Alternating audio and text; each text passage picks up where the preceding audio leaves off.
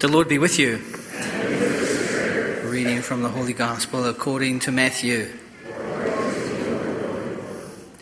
Jesus said to his disciples, If your brother sins against you, go and tell him his fault between you and him alone. If he listens to you, you have won over your brother.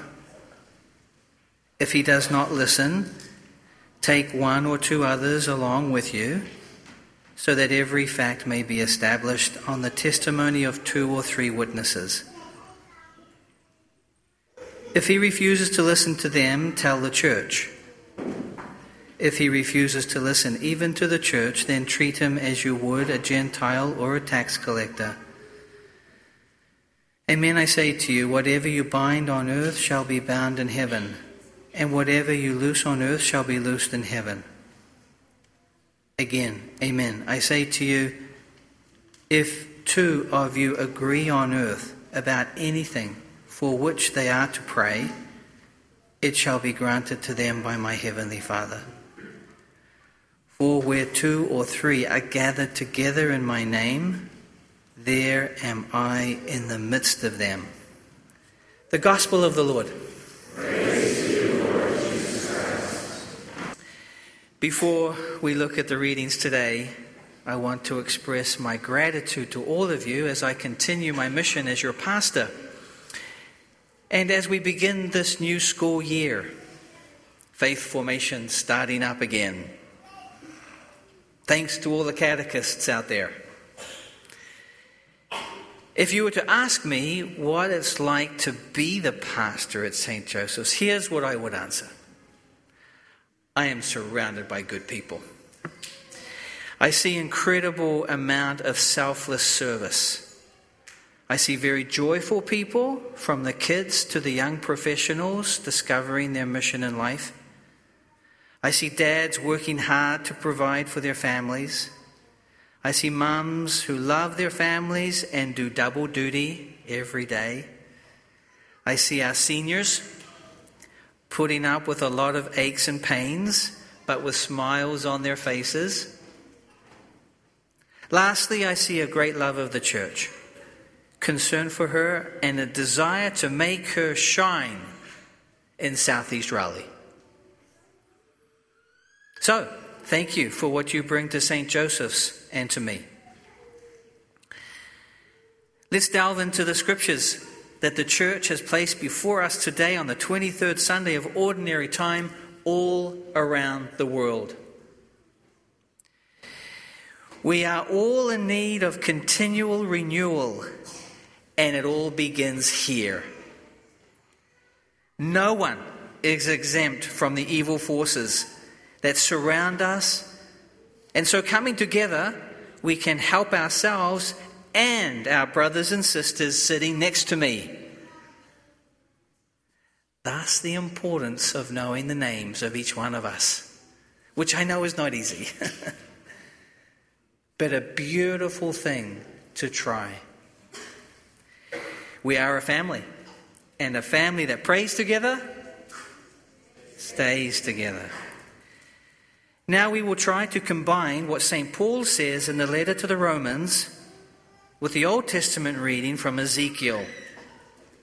What seems to be a contradiction is, in fact, two complementary virtues that bring about true and reliable love, love that lasts. St. Paul's letter to the Romans. We owe, no, owe nothing to anyone except to love one another. For the one who loves another has fulfilled the law.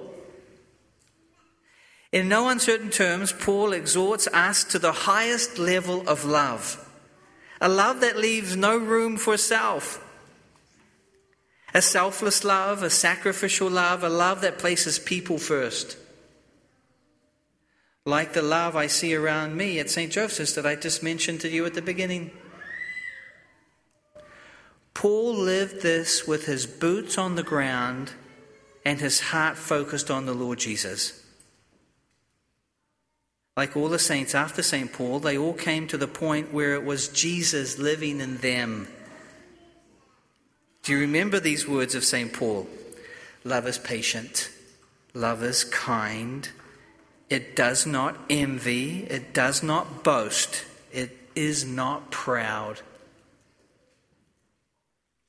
How well am I doing on the scorecard of love? Where might God be asking me to improve this week or this year in my capacity to love everyone around me the way God wants me to love them? Let's pause for a moment with this question Am I loving one person at a time? In the book of the prophet Ezekiel, if you do not speak out to dissuade the wicked from his way, I will hold you responsible for his death. And one of the ways we can truly love our family and friends and acquaintances is by speaking up when we notice that there is something wrong. And this is not as easy as it sounds, as it always involves people we love, and perhaps they don't realize they are walking down the wrong path.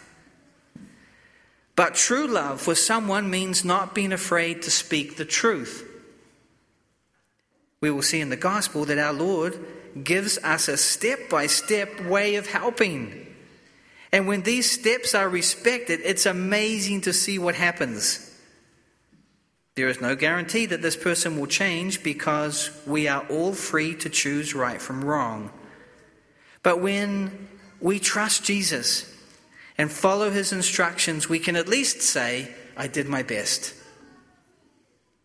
And maybe all that to say, I might be the one in need of that, of receiving that step by step instruction from our Lord. Because I'm on a path that might be slightly off. Maybe I'm not a mass murderer, but I might be very critical about people. Adjust that and be open to being adjusted like you do when you go to a chiropractor. As we look at the, at the gospel, ask yourself is there someone in your life you need to apply these steps with? And then double down on your prayer for them and watch the Holy Spirit help you help them. Jesus says, If two of you agree on earth about anything they ask, it will be done for them by my Father in heaven. For where two or three are gathered in my name, I am there in their midst. Personal prayer is, of course, important, indeed indispensable, but the Lord guarantees his presence in the community, even if it is very small, which is united and in agreement because it reflects the very reality of the triune God. The Friday evening adoration comes to mind. It's a powerful moment of prayer. Obviously, not everybody can come. Like, I've never seen the Friday evening adoration full like this. And that's understandable. But Jesus says, even when it's a small group, He is there. And I think that St. Joseph's was able, was surfaced a vocation from St. Joseph last year. Austin, who's now in the seminary? Because of your prayers. All of this to say, we are human, we are broken, and we need each other to live in this world. I am immensely grateful to God for my community. As you know, I live with Father John and Father Joshua, who work at NC State, and five other legionaries that live in Durham. We meet regularly on Monday evenings and Tuesdays, which is our day off. They challenge me, they test me, and they make me a better person, and I am learning how to be a better brother, friend, and priest for them. And it's not easy. Just like family life isn't easy as people get older and more set in their ways, especially a priest. As St. John of the Cross said once, at the twilight of our lives, we will be judged on one thing love. Show us today, dear Lord, who we can love better, more, and deeper, one person at a time, one day at a time.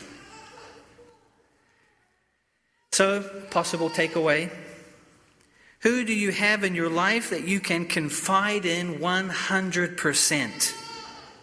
That person is typically trustworthy, honest, compassionate, and only ever wants the best for you. Jesus is number one. Your spouse is number two. And maybe if you are very fortunate, there is another special friend you can call at any time of the day or night, and they will answer. We come and worship before the Lord who made us, offering the Father all our needs.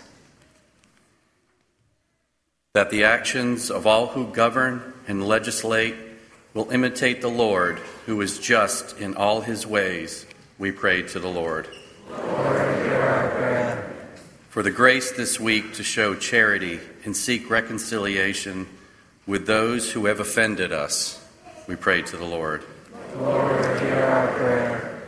That God in his mercy will respond to the intentions of those who have placed their petitions in the, in the parish petition boxes, we pray to the Lord. Lord, hear our prayer. We pray for the children of our parish who are beginning a new year of catechetical formation today. Grant them an increase in wisdom that they may draw ever closer to you. Bless them with the knowledge of all that is necessary to love and serve you in this world for their holiness and salvation. We pray to the Lord. Lord, hear our prayer. We pray for our catechists. Grant them also your wisdom. Enlighten their minds to know how to share the truths, truths of the Catholic faith with zeal. Grant them also your love, that they may be faithful heralds of your word and lead others to serve, to love you. We pray to the Lord. Today's Mass is being offered for the deceased members of the Wendler family. We pray to the Lord. For those who are sick or infirm, and for their caregivers, that God in His mercy will draw close to them and raise them up. We pray to the Lord.